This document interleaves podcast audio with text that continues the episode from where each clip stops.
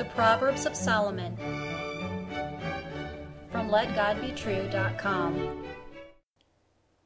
Proverbs chapter 16 and verse 19.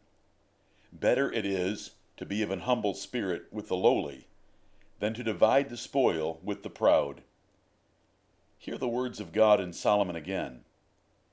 Better it is to be of an humble spirit with the lowly than to divide the spoil with the proud.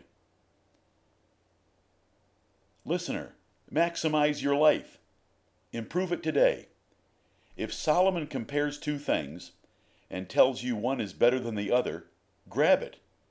Choose humility with the poor rather than to be arrogantly rich with the proud. You should check out the previous proverb to be warned about the importance of this decision for your life.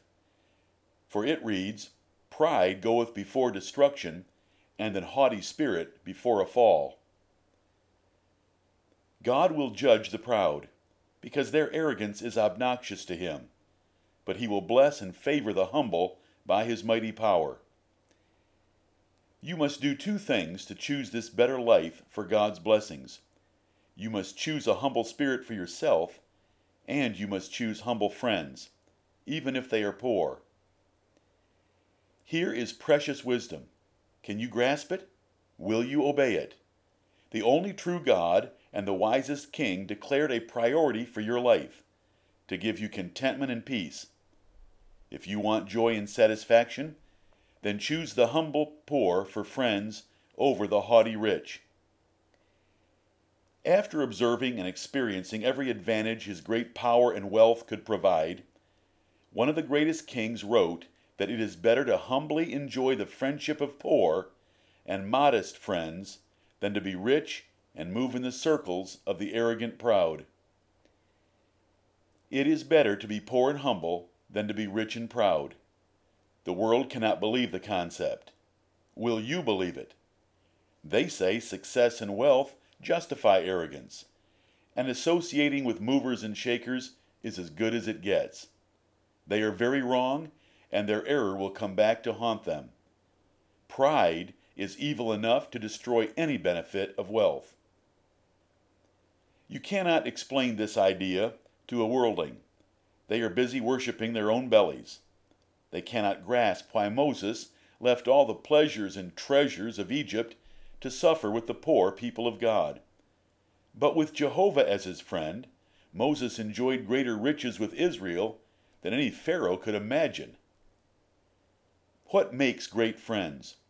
The like precious faith other believers have with you, rather than precious riches the successful have in bank accounts. Rich persons with worldly arrogance never make good friends for godly people. The poor make better church members as well, as James clearly described in James chapter 2, verses 1 through 10. Where can you find such friends? In a true church of Jesus Christ that loves God and each other like the Bible describes. Forget any church that looks like a personality cult or nightclub act. Reject ritual and formality. Look where walking with God and delighting in Him is emphasized. There are few such churches, but beg God to help you find one. Why is the priority of this proverb true? Because pride brings contention and strife, and proud and rich friends will soon conspire to hurt you and take your assets.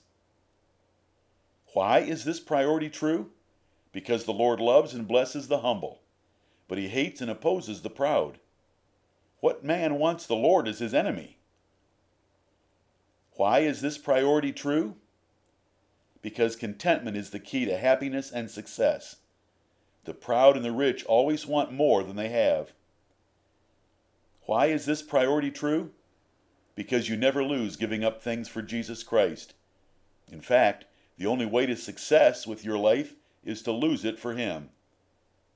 Why is this priority true? Because you cannot take riches with you, but the lowly that trust in God have untold riches waiting for them. Listener, do you believe the words of Jesus Christ, who said to seek his kingdom first in your life? Have you found a band of lowly saints with whom you can share the riches of the gospel and the hope of an eternal inheritance? It should be a top priority. Amen.